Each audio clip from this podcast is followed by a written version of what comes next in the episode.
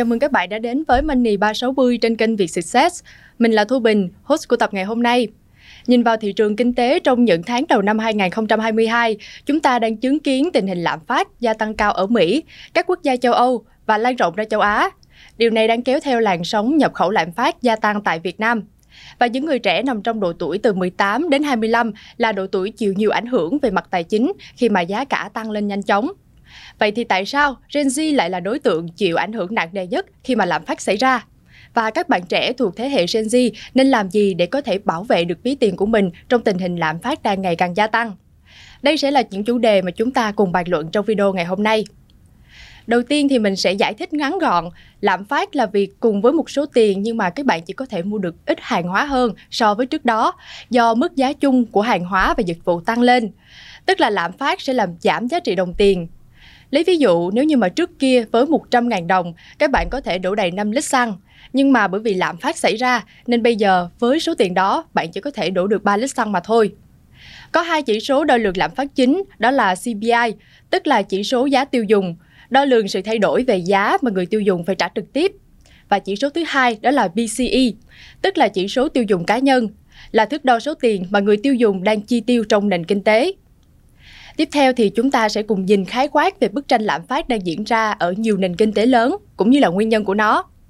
Theo dữ liệu mới nhất của Cục Thống kê Lao động Mỹ, chỉ số giá tiêu dùng C P I tháng tư tại Mỹ đã tăng lên tám phẩy ba phần trăm so với cùng kỳ năm ngoái. Đây là mức tăng cao nhất kể từ năm một nghìn chín trăm tám mươi mốt. Cụ thể, giá thực phẩm tăng chín phẩy bốn phần trăm, giá xăng dầu tăng bốn mươi ba phẩy sáu phần trăm, hàng may mặc tăng năm phẩy bốn phần trăm chỉ trong vòng mười hai tháng qua. Điều này đã khiến cho người dân Mỹ áp lực về chi phí sinh hoạt khi mà giá cả ngày một tăng lên nhanh chóng. Lạm phát ở Anh cũng đang ở mức đáng lo ngại. Chỉ số giá tiêu dùng do Văn phòng Thống kê Quốc gia Anh công bố vào hôm ngày mười ba tháng tư là bảy phần trăm, mức giá cao nhất trong ba mươi năm và gấp mười lần so với cùng kỳ năm ngoái. Tình trạng lạm phát hiện nay bắt nguồn từ nhiều nguyên nhân khác nhau. Thứ nhất là kể từ khi mà vaccine Covid được đưa vào sử dụng phổ biến hơn, tạo điều kiện cho người dân sinh hoạt bình thường trở lại, khiến cho nhu cầu ăn uống, tiêu dùng và giải trí đột nhiên tăng cao. Nhưng mà lúc này thì các doanh nghiệp lại chưa đủ nguồn lực lao động vì đã sa thải một lượng nhân viên lớn khi mà hoạt động kinh doanh bị trì trệ trong khoảng thời gian dài, khiến cho các doanh nghiệp không kịp đáp ứng nhu cầu sản xuất cũng như là cung cấp dịch vụ cho khách hàng. Với nhu cầu ngày càng tăng và nguồn cung giảm đã khiến cho giá của hàng hóa tăng vọt. Cùng với đó thì cuộc chiến giữa Nga và Ukraine nổ ra, việc phong tỏa diện rộng do gia tăng số ca nhiễm Covid tại Trung Quốc càng khiến cho sự gián đoạn chuỗi cung ứng kéo dài. Giá nhiên nguyên vật liệu tăng lên chóng mặt, tài xế vận chuyển, nhân viên kho cảng thiếu hụt, khiến cho quy trình vận chuyển hàng hóa bị chậm trễ và tốn nhiều chi phí. Từ khâu sản xuất cho đến vận chuyển hàng hóa, mọi chi phí đều tăng lên, dẫn đến giá hàng hóa, dịch vụ cũng phải tăng theo. Ở thị trường Mỹ thì một lý do nữa cũng đến từ việc để thúc đẩy nền kinh tế phục hồi sau dịch Covid thì nhiều gói viện trợ chính phủ cũng đã được tung ra. Cục Dự trữ Liên bang Mỹ cũng giảm mức lãi suất xuống thấp để khuyến khích người tiêu dùng có thể mua hàng hóa nhiều hơn và doanh nghiệp cũng đầu tư nhiều hơn. Lãi suất thấp khiến nhu cầu vay vốn và mua sắm các tài sản lớn trở nên hấp dẫn. Chính vì lý do này mà Cục Dự trữ Liên bang Mỹ đã đưa ra quyết định tăng mức lãi suất và thắt chặt tiền tệ để giảm bớt lạm phát. Theo vê en Economy, Cục Dự trữ Liên bang Mỹ ngày bốn tháng năm đã nâng lãi suất không phẩy năm điểm phần trăm, mức lãi suất cao nhất kể từ tháng năm năm hai nghìn, nhằm đối phó với đà tăng giá mạnh nhất trong hơn bốn mươi năm qua. Sau đợt tăng lãi suất ngày bốn tháng năm, thì lãi suất của F E D tăng lên mức không phẩy bảy mươi lăm phần trăm đến một phần trăm. Bởi vì đồng đô la Mỹ là đồng tiền dự trữ của thế giới và nhiều quốc gia vay tiền bằng đồng đô la Mỹ, nên một khi mà Cục Dự trữ Liên bang Mỹ nâng lãi suất sẽ gây ảnh hưởng đến các nền kinh tế khác và trong đó có Việt Nam. F E D tăng lãi suất là mặt bằng tăng lãi suất toàn cầu tăng lên, khiến cho sức mua của người tiêu dùng giảm xuống và khoản vay từ đó trở nên đắt đỏ hơn, khiến cho việc mua cũng như là sở hữu những tài sản lớn như là ô tô hay là bất động sản trở nên khó khăn hơn rất nhiều.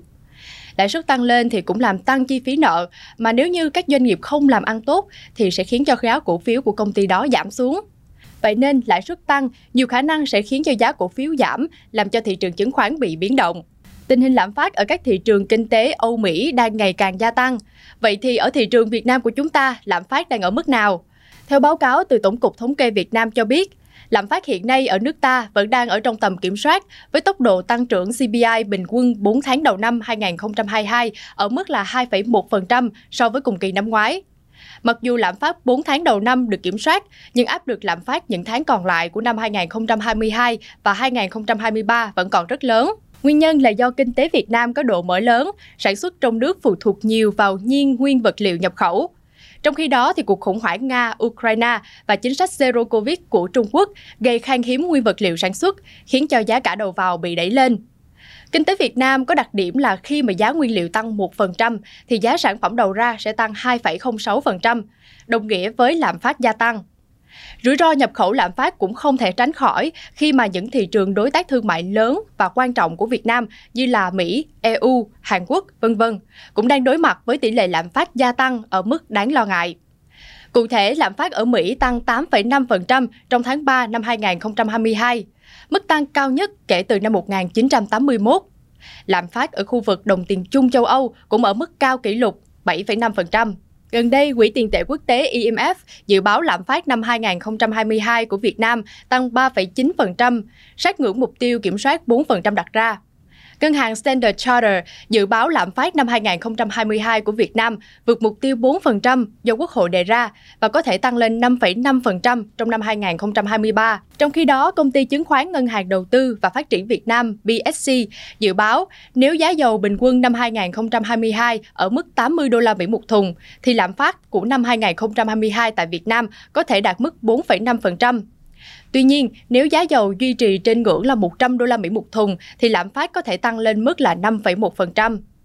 Dựa vào các yếu tố tác động từ lạm phát chuỗi cung ứng, nhiều chuyên gia dự báo lạm phát của Việt Nam sẽ còn gia tăng ở những tháng cuối năm hai nghìn không trăm hai mươi hai và dự báo năm hai nghìn không trăm hai mươi ba lạm phát vẫn ở mức cao khoảng là từ năm phần trăm cho đến năm phẩy năm phần trăm.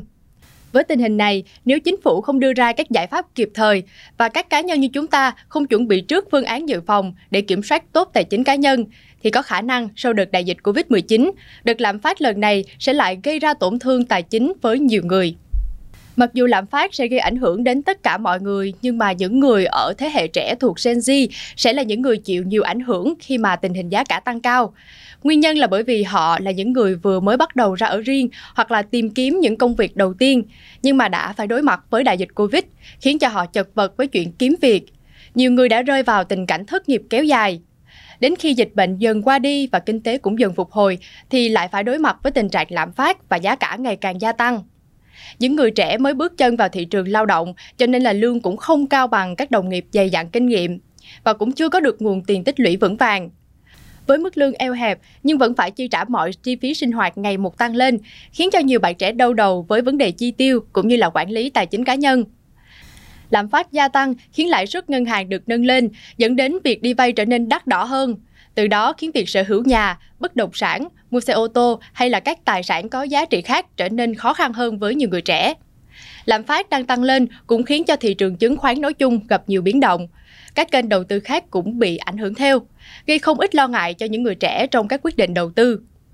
Không thể phủ nhận rằng việc lạm phát diễn ra gây khó khăn về mặt tài chính cho nhiều người. Tuy nhiên, chính vì những lý do trên mà hơn bất cứ thế hệ nào, Gen Z sẽ là những người chịu nhiều ảnh hưởng nặng nề trong tình hình kinh tế nhiều biến đổi. Như những gì mà mình vừa mới nêu ra thì mặc dù lạm phát tăng cao gây ảnh hưởng nhiều đến thế hệ Gen Z, nhưng các bạn cũng là thế hệ mang trong mình nhiều lợi thế để có thể giải quyết được những vấn đề về tài chính.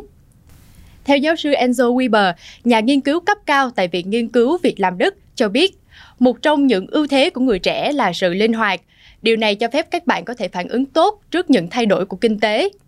Đầu tiên là các bạn có sự linh hoạt trong việc thay đổi chỗ ở để có thể cắt giảm được chi phí thuê nhà.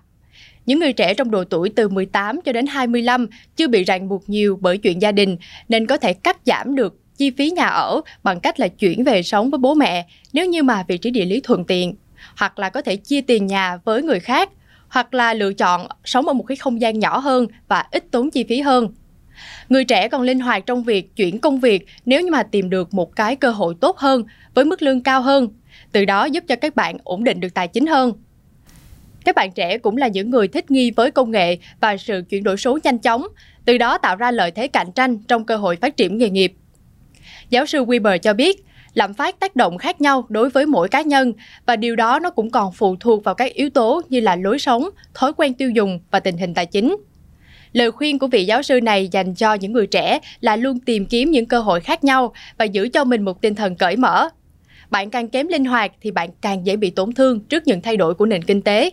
Ella Gupta, tác giả của cuốn sách Gen Z Money Sense, A Personal Finance and Investing Guide, cũng đưa ra một số lời khuyên cho rằng đại dịch đã củng cố tầm quan trọng của việc có một nền tảng tài chính vững vàng. Tôi thực sự khuyên tất cả những người trẻ tuổi nên bắt đầu xây dựng một quỹ khẩn cấp ngay từ bây giờ.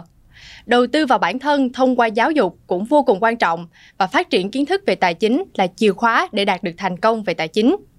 Ngoài ra, Deacon Hayes, người sáng lập của Wellcap Wallet chấm com, là tác giả của cuốn sách You Can Retire Early, Everything You Need to Achieve Financial Independence When You Want It,